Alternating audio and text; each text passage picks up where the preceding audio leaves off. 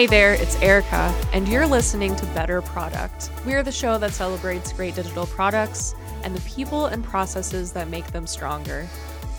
So, before we jump into today's episode, I want everyone here to take a moment to pause.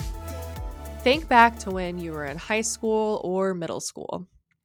If you're like most people, you probably didn't love the way you looked or existed in the world. Your personality was a work in progress, and overall, you had a lot of room to grow. We see a similar thing happen in product. All companies and all products have to start somewhere, but the beginning is just that a beginning. We should never forget there's room to evolve. The trick is this when is the right time to give your product a glow up? Today, Christian and Megan are sharing their advice on product renovations and transformations. We'll talk about why we do them and how to pull them off successfully. Let's hear more.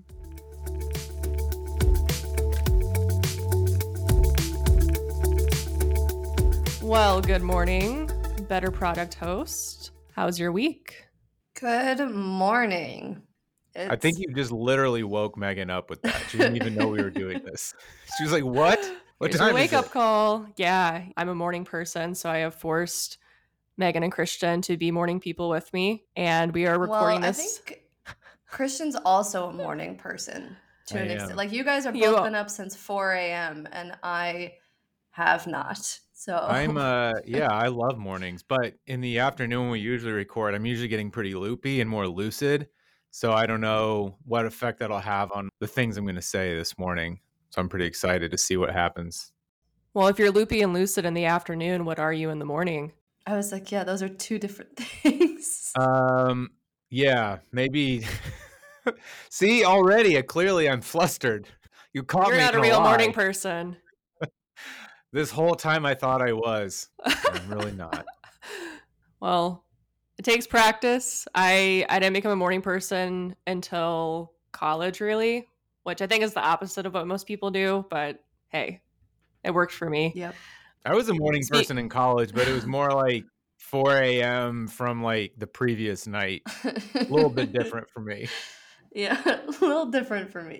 It's technically true. You know, it's always morning if you're already awake. Yeah. So if you never Yeah. go to sleep. you never go to sleep.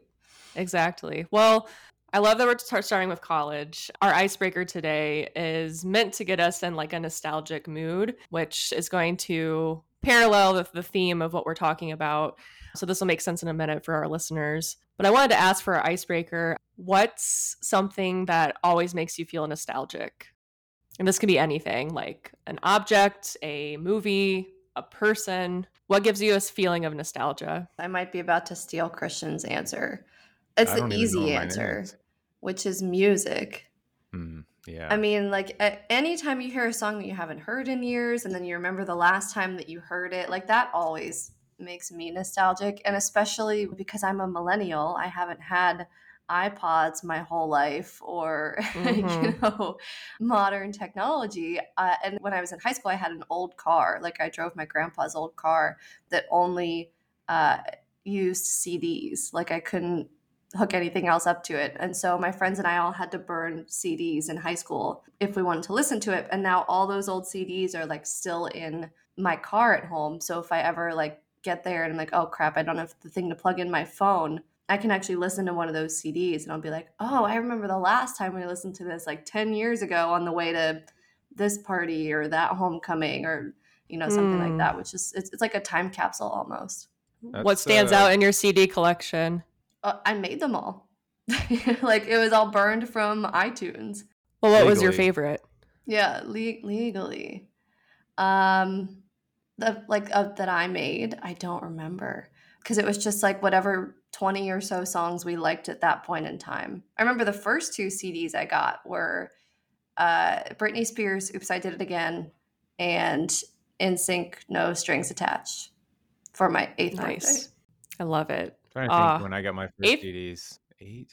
No, I was a little bit older than that. CDs weren't really out yet, I think. One of my first tapes was like Vanilla Ice. And then CDs, probably like sixth grade, so maybe 12.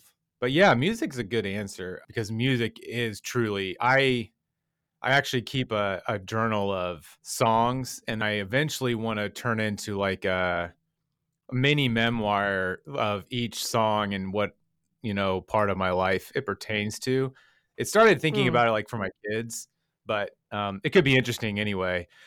Because a lot of times the songs aren't even related like to what I was doing at the time. It's just like what I was listening to, and my memory is so tied to it. But right now, what's interesting as somebody who just turned 40 and grew up really in the 90s is this throwback to the 90s. And it got me thinking how it's weird how kids now are like forcing nostalgia on all of us, uh, old millennials or Gen Xers, like where we're like, we don't have it like you're reminding us with these baggy jeans and JNCOs are coming back or even like Target selling Nirvana shirts. It's like that's like when I got into the Beatles and Led Zeppelin when I was a teenager. But it's funny now because they sell these clothes. And so whether you want to be nostalgic or not, it's like immediately I'm taken back because some kids wearing Nirvana and maybe doesn't even know them or knows of them. But like I remember buying their album and when Walmart wouldn't carry it because of some of the lyrics and stuff. So I wa- I could walk down Broad Ripple Ave right now or in New York and just like be immediately taken back because the style is a throwback to Yeah. when I grew up. Why did anyone want to bring back 2000 style in the first place? I'm already, I'm still mad about that. Like, that was the worst, probably, decade for style in the last 100 years. No, I and agree. that's what we decided to bring back. I mean, I just think there's no choice. I don't. I I've now believe that nobody looks at the decades and thinks like, should we bring this back? It's pretty much just gonna happen. So yeah. Like all these Gen Zs walking later. around with new styles, any of the new style, they're gonna it's gonna come back when they're in their late 30s. They're gonna hate it. Mm. Christian, I've met people Yeah. who think Nirvana is a clothing brand. How do, how do you feel about how do you feel about that? It really hurts. Yeah. It really hurt. People probably don't even like realize that Foo Fighters came from the wreckage of Nirvana. Like there's that Right. that's like kind of shocks me. It's like some of the most mediocre radio rock came from one of the greatest like post like punk bands, grunge bands ever. Right. Sorry, I like Dave Grohl in general, but I I was talking It's about okay. Foo He Fighters- doesn't listen to this podcast, so you don't have to. Oh, he doesn't. Yeah. Oh, well, I guess never mind then. I don't really want to say it behind his back. I thought he listened. Now I'm gonna send it Anyway, to him he's a great directly.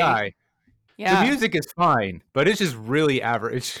And if if Yeah. you go listen to Nirvana now, it still feels really edgy, and it would like shock you that that was his first. Well, I think it was the second band, but yeah. Anyway, Yeah. Um, all this to say, you know, I, I'm not bringing up nostalgia for no reason uh, for our audience because today we are talking about glow ups. So which I totally not, knew what this was. totally did not. We had to educate Christian a little bit, um, but that's okay. We're all learning about each other in different times. But yeah, for for those in the audience who do know what a glow up is, you'll probably think about you know the memes of people posting photos of themselves in their awkward middle school phase. And then them 10 years later, when they have a family and a, the job and a house, like they've truly grown up and grown up. Um, and that's glowed up, grown up. Mm. Shoot, we just stumbled on some. I actually kind of like blown up because it's like grown up, blown up, blown up. blown it's up. like yeah. a meshed word. I like that. Yeah, needless also, to say, be fair, with very with very little detail, Christian understood the concept. As soon as we started Absolutely. explaining it to him, he's like, "Oh, that's like my favorite movie. She's all that." Like, yeah. absolutely. Yeah, I think it's a concept a lot of us can understand because a lot of us have been through it, right? All of us have that period in our life where maybe we want to have buried or like not have people remember, whether it comes down to appearances or behavior or something else. But, anyways, like there's a lot of potential in glow ups, right? It shows us that over time things can and will usually get better. And there are choices that we make along the way to get there. And so, all this to say, it inspired us to think about when glow ups happen in product um, because we do see that from time to time. And we see it a lot in our work at Innovate Map too, as Christian and Megan explained to me. Um, so that's what we're talking about today. We're talking about when products go from being relatively unknown or they're in their awkward phase to making some decisions that transform their presence and who they are. So, Christian Megan, I wanted to start by asking you know, we talked a lot in our prep about when these product glow ups t- tend to happen because timing is ultimately really important. When is it time for a glow up or time to consider one? Well, I think it's when you have something to start with. You kind of have to have a mess in front of you in order to make it look and act a lot better. You know, it's you can't just like um, give something a makeover out of thin air. And so, like, what does that mean as applied to product is it means you need to have tried some stuff, you need to have had something built, you need to be selling it even if it doesn't look its best. There needs to be some semblance of a brand, you know, name, colors, whatever, around it just so that it is its own thing before you consider actually changing it. Yeah, that was kind of where when we were preparing for the show we hit on was these glow ups that you you all were showing me of people like in middle school or awkward phase or whatever and then today I started thinking about, you know, these early stage startups when you're trying to find whether you have something like you said Megan like product market fit or you just have a hypothesis is there something here that's the awkward phase because you're kind of trying to find yourself and i think that's what's happening when you're like becoming a teenager as you're trying to find yourself. And so there's some people that try to like, you know, quote unquote glow up too soon or grow up too soon and it's before you know who you are. Like for me personally, it, I think I don't really feel like I understood who I fully was until my mid 20s. So it took me a while. So if I had, so if you look at pictures of me, I was experimenting with all kinds of stuff. I was wearing Dickies and JNCOs and I had a silver chain one day, and I'm wearing Nirvana shirt. I just didn't know. I was trying everything now I know who I am and I kind of like know how to be myself, but it took me a while. And I think for products in the early stages, some try to brand too soon before they kind of know who they are. But some of the best ones you don't really hear about until they're over a million ARR because they were so busy just like selling and, and building something to get something out there. So I would say the glow up happens once you start figuring out whether you have a viable market and whether you have a viable business. And then when that happens, you you almost like go back and start cleaning everything up to really scale it. Yeah, because when you think about it from a, a brand perspective, it's the same thing as like um, trying to pick a new wardrobe that will last you for the next 10 years when you still haven't figured out what your personality is. You shouldn't come up with the new, most beautiful, most eye catching brand and market when you still don't know what your product is because you don't know if it's going to be catching the right eyes. Mm, I like that a lot. So there's that brand part, right? Like the wardrobe, the external look that communicates the driving idea behind your product. Uh, Christian, you said something really important around this in our prep. You know, you mentioned sometimes having like a low fidelity product in the beginning in terms of design can actually be to your advantage. Can you explain that a little bit? Yeah, I had just gotten off a call actually before we did our prep with with a founder and they were talking about when to revamp their product as well and I was telling them what I tell a lot of founders, which is don't be afraid of effectively selling services or something in the beginning because you're really just trying to see do people want to buy a solution to the problem that you have. But even more so, I was telling them, you know, actually, there's something to be said about if you can make it when you have a, a kind of lackluster brand and a like a crappy UX, that's a really good proof point, which is almost counter to what Megan and I do with Innovate Map. And I, you know, I have to be careful not to like, set, you know, go against what we do because we are trying to help products do better. But we as an agency don't work with companies unless they know what they have. We we typically don't work with a company that's in the exploration phase because we want to make sure that you know and you have some conviction and a little bit of certainty about what you're doing before you spend money on us. And we learned that the hard way, which is we've worked with companies er, too early and I felt, you know, at the end was it the best use? Did it really help? And and i don't know.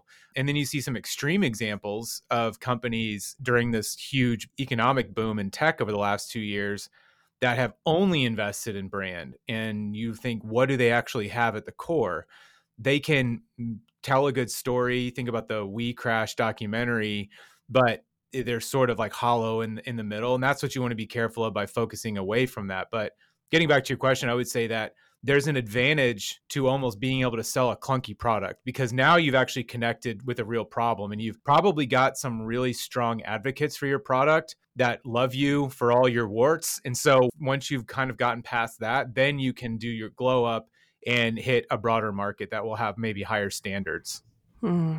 Yeah, I completely agree. And it's like Christian said, we're not undercutting what we do. We're just kind of putting some clarity around when what we do is most effective. And so that's when this clunky product exists. Somebody's already gotten it figured out, and we come in and we just help them present themselves a little bit better. I'm going to keep relating this to like nostalgic makeover stuff, like uh, What Not to Wear. I don't know if you guys ever watched that, but mm-hmm. what they would always say, like every time somebody went on an episode of What Not to Wear, it was like, um, you know, this is the best person ever. That's why I nominated my friend. The world can't see them the way we see them, and it's time for that to change. And so that's what we're talking about when we talk about these kind of products. It's like founders come to us and we're like, that's a really great idea. Like, this could be the best product ever. But obviously, the world can't see that right now with the way you're presenting it to the world. And so that's where we come in uh, and really work most of our magic. Mm. Two most reference shows and Innovate Map is What Not to Wear and Property Brothers. And What Not to Wear, I used to watch a lot. They used to have men on the show in the beginning, and I was oh, I would like watch them, oh, and then like stopped. Um, and then lame. I don't think I dropped the table, but you're totally right. It's lame that they stopped that. I had no idea. That they well, I think it was only because they were all doing the same thing. They were just wearing baggy cargo shorts. And it was just like there's only so many times you can have that guy on the yeah. show. There's only there's only so many bad ways a straight man can dress. Yeah, they, right. Oh, I yeah. think most of their viewership was women, and the women were watching a lot of it, like you know, to apply to themselves. And then they'd have an episode about a man. The woman's like, "Well, I already told my husband to stop wearing cargo shorts. Like, what am I supposed to get out of this? You know?" Yeah. so that's probably why.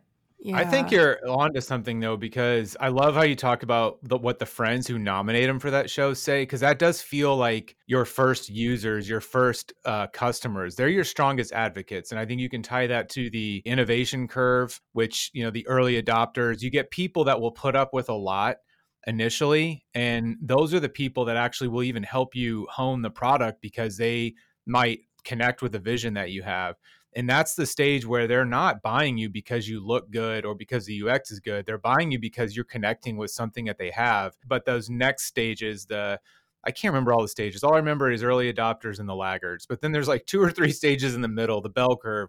Those are the those are the people that may require a little bit more. But those early stages, they just like love you for who you are, and mm. that's really mm. good proof point that you have something before you do your glow up. Yeah, Wow, this is a lot of themes are like coalescing for me here as I think about this more. So like those early adopters, those people who are really giving you good feedback are kind of like your real friends, right? Like think thinking in the mm-hmm. middle school illustration, like they're the ones who know you, who see this potential in you that maybe you don't see, um, and are trying to help you get to your real personality. So you have that part of the equation. But then you also have all this peer pressure of like trends um, being popular. In the case of product, like maybe adopting a look and feel in your brand that isn't true to yourself and true to the promise you are trying to fulfill in your product. Do you see that playing out here too? Like this tension between those early adopter feedback and wider peer pressure from brand and design trends? And how do, how do product leaders deal with that? It's funny. It's like that, you know, the one kid that was like on the fringe of the popular group. And you're like, that kid should really be a nerd, you know, but I know what he's doing. Like, I know how he got himself in there. And slowly hey, I over the I years. might have been that guy. Yeah. so be careful. Slowly over the years, like that guy starts to realize, okay, like maybe these aren't my real friends and I do better over here. And he starts dressing a little bit differently or finding another group. And that's kind of what I think about companies who, let's say, they come out of the gate thinking I need to look the trendiest in market. Like I haven't even figured out what the hell my product is going to do yet, but I need to look like, you know, purple with gradients and, you know, is cooler than Instagram and all this kind of like I need to look basically like any other unicorn, but they still don't know what they do. And so that's that guy as long as we're drawing parallels because then over the years it comes pretty clear to the market that this product this company is not how they look they're doing some things that are a little bit misleading or fake essentially. And then once the market starts to figure out who they really are, it's like, well, why do they look like that? And then those companies either fail if they don't change because people become unimpressed and disillusioned, or they decide, okay, yeah, you're right, we should rebrand, we should look more like what we actually do. And then they come to somebody like us. I would say too, when you're doing brands, Megan, I, it's like you, you're typically going to do something that's trendy, but I think it it always just has to be intentional uh, behind it. I think I think even when you describe that the guy on the fringe of the group, it's just something inauthentic. And I was thinking like all of these movies that are that are tropes or references to like Pygmalion and My Fair Lady, which when they do that with someone in the, the teen years, the the movie always has them like going full on with the cool crowd. And there's always this point where they they have to then like bully or insult their previous nerd crowd and they're like secretly meeting with their nerd friend on the side and then that then this thing happens and there's a rift and the nerd friend's like you've changed and they're like no I haven't but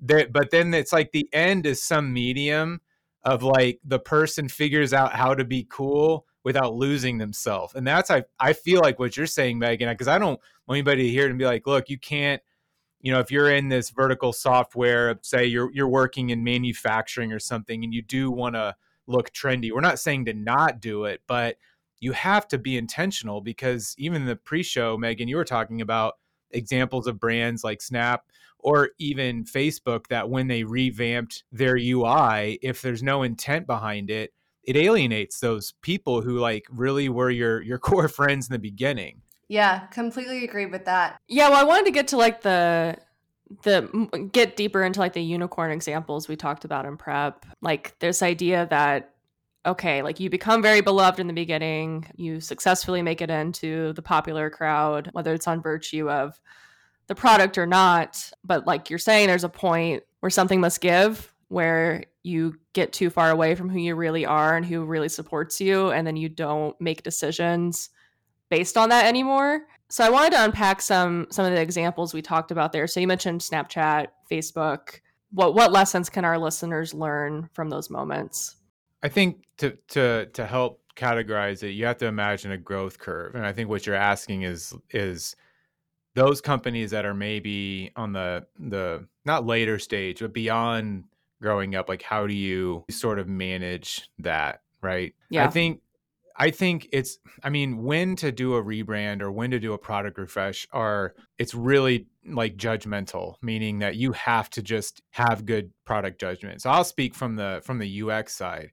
But I think the way that I view it there's a term in product development called technical debt, tech debt, which is basically like over time as you're building new features there's bugs and you kind of just like ignore them and ignore them and ignore them and that accrues as like debt that you owe the product and you you let bugs go because you're like, eh, that's pretty small or that's an edge case. But as they start adding up, like all of a sudden it becomes a big problem and your product becomes clunky. And so you have to re architect your product or you've got to really do that. That analogy works for a lot of different things in products. So I'll use that with UX debt or product debt. And as you're on the hustle and the grind to get more users, you accrue the UX debt. And as a UX designer, I would say things like, oh, well, that's something we're going to have to deal with down the line, but not going to really hurt us right now. And some of that is because you haven't built the expertise in your product, like you don't have power users yet, but those people will have problems later. So eventually, there's a judgmental point where you have to look and say, all of these things, this experience of our product is starting to hurt us. And I think there's two ways that you see that. One, you see people starting to leave, or an, another like another new product has come out and is stealing users away with a more refined experience. If that's happening, you that's a like a red alarm. Like you have got to revamp your product because the cost of switching is super low in most industries. And so if people are starting to leave for uh, a, a, a new entrant to the market, that's that's that's really urgent. But I think the second way that you start to do that, which is a better way, is thinking is your experience of the product holding you back from innovating? Like if you find yourself saying, I want to do this feature, this feature, is like, yeah, it's kind of hard, but we need to revamp this first. That's a good point where you need to do it because you never want your product to be held back innovative wise by, by your own technical or UX debt. And so if you feel that that's happening, you've got to take care of it because that will happen before the market realizes it or your users realize it and then you'll be able to sort of leapfrog ahead of the competition that way. And sorry one more metaphor on there that we talked about in the pre-show and i can't remember what animals were involved in this race but it's the it's the idea that if you're in a race let's just say it's a turtle and a fox not the tortoise and the hare but if you're behind you can say i'm going to keep gaining 50% on this person. If you say that, you're never going to pass the other person. So the turtle says, I just need to cut this distance in half and keep doing that over and over again. The turtle never passes the fox. And so that's kind of the idea behind innovation is like if you just keep making those tweaks and not addressing the fundamental experience, you're never going to leap ahead of that competition. You're just going to keep making incremental changes. So a glow up on the product side really has to be done forward thinking in, in my opinion. Hmm. yeah the turtle has to get on a skateboard. Yeah. Are um, his legs long enough for that? I'm gonna know. like while you answer megan i'm gonna go google if there's any turtles on skateboards. Okay. So from from the brand side there's a lot that ties together here. The way to determine when you need to rebrand or you need a brand refresh we talk a lot about, I feel like, on this show, and we talk about more so, let's say, brand debt, which is something we've talked a little bit about today. It's similar to product debt. It's where um, you've been going out, you've been selling this for a while, but you know your look just hasn't caught up to what you're actually offering your customers, or you're targeting a much wider audience than you were before, and so you need your look to catch up and to grow up with you. But the other side of this, when you might need a rebrand or a brand refresh, is more applicable to maybe some of these unicorns or some of these companies that looked at brand first and went out there and made the trendiest thing they could see with no real product substance. And like if the market's kind of figured you out and associates you with trickery essentially through marketing, like that brand is just a shell it doesn't have a great product behind it, then what happens if you do actually put some time and effort into your product and your product catches up and now you're actually selling something really great that the market would love, but they already have this impression of you that you've kind of been posing this whole time. So that's when it's another time that you should rebrand or consider a brand refresh to change the market's perception and kind of realign what your product does with what your brand looks like. Hmm. Yeah. So being true to yourself really does matter right? Apparently. Apparently. Very oversimplified way to summarize that, but it's the, it's funny though because I mean you talk about unicorns, Megan, and there's some yeah. today in the market. I know this week as we're recording, you know, the stock market is just plummeting for tech, yeah. and the stories about Peloton and some of these other you know quote darlings of COVID are struggling. And I would um I don't think Zoom is struggling in their fundamentals, but Peloton is one of the, the challenges is Peloton's brand and their brand, not just visual identity and all that, but through their instructors has been so strong. It was almost too strong. And then they exploded due to events that were outside their control, which was, you know, people staying home and not going to gyms. Now I don't know that they've had a chance to figure out who they are. They like they got popular, but didn't know why. It's like they their parents moved into like the wealthy gated community and they were just there and so they're like wow I, I, guess i'm popular now. But that like kept them from figuring out what they needed to be or what they should be. And i was reflecting how i have a, a gym membership i have a peloton membership and I have a bike. And then I also I also have a Fitbod app for weightlifting. It's like, why do I still have all these things? What is Peloton trying to be?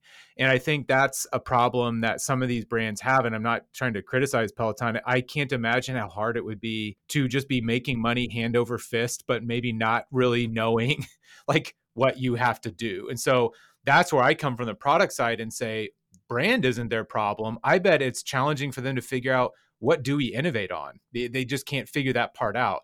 And part of their glow up, um, as it were, would require that they make a massive uh, shift or addition to what they do from the feature side, from the product side. Decide what to be and go be it.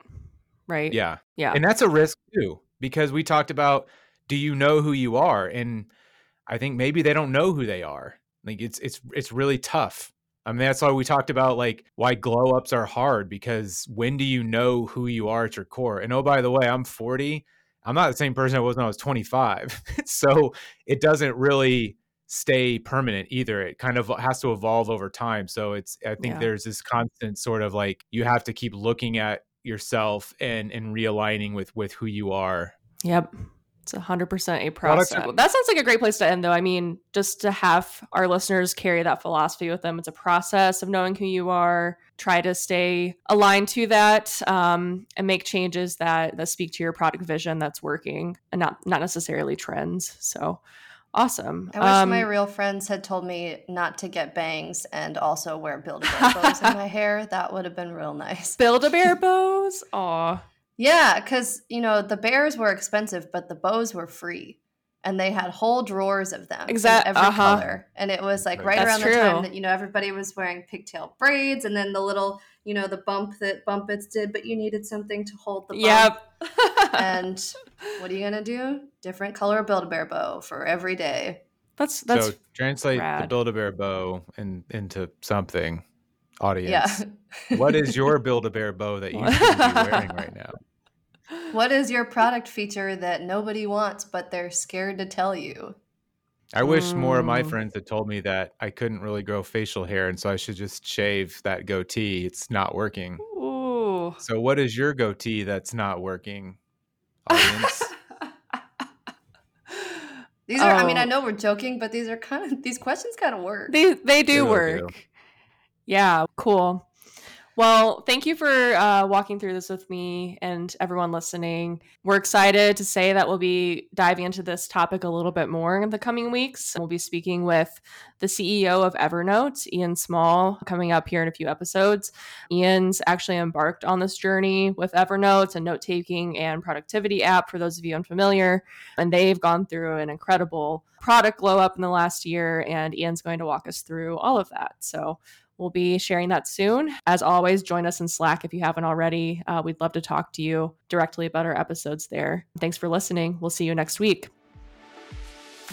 Thanks for joining us. And if you haven't yet, be sure to join the Better Product community. We've got all sorts of content and resources for you. And if you want more audio, don't forget the Business of Product is our latest show to join the Better Product Network. And you can find that and more at betterproduct.community.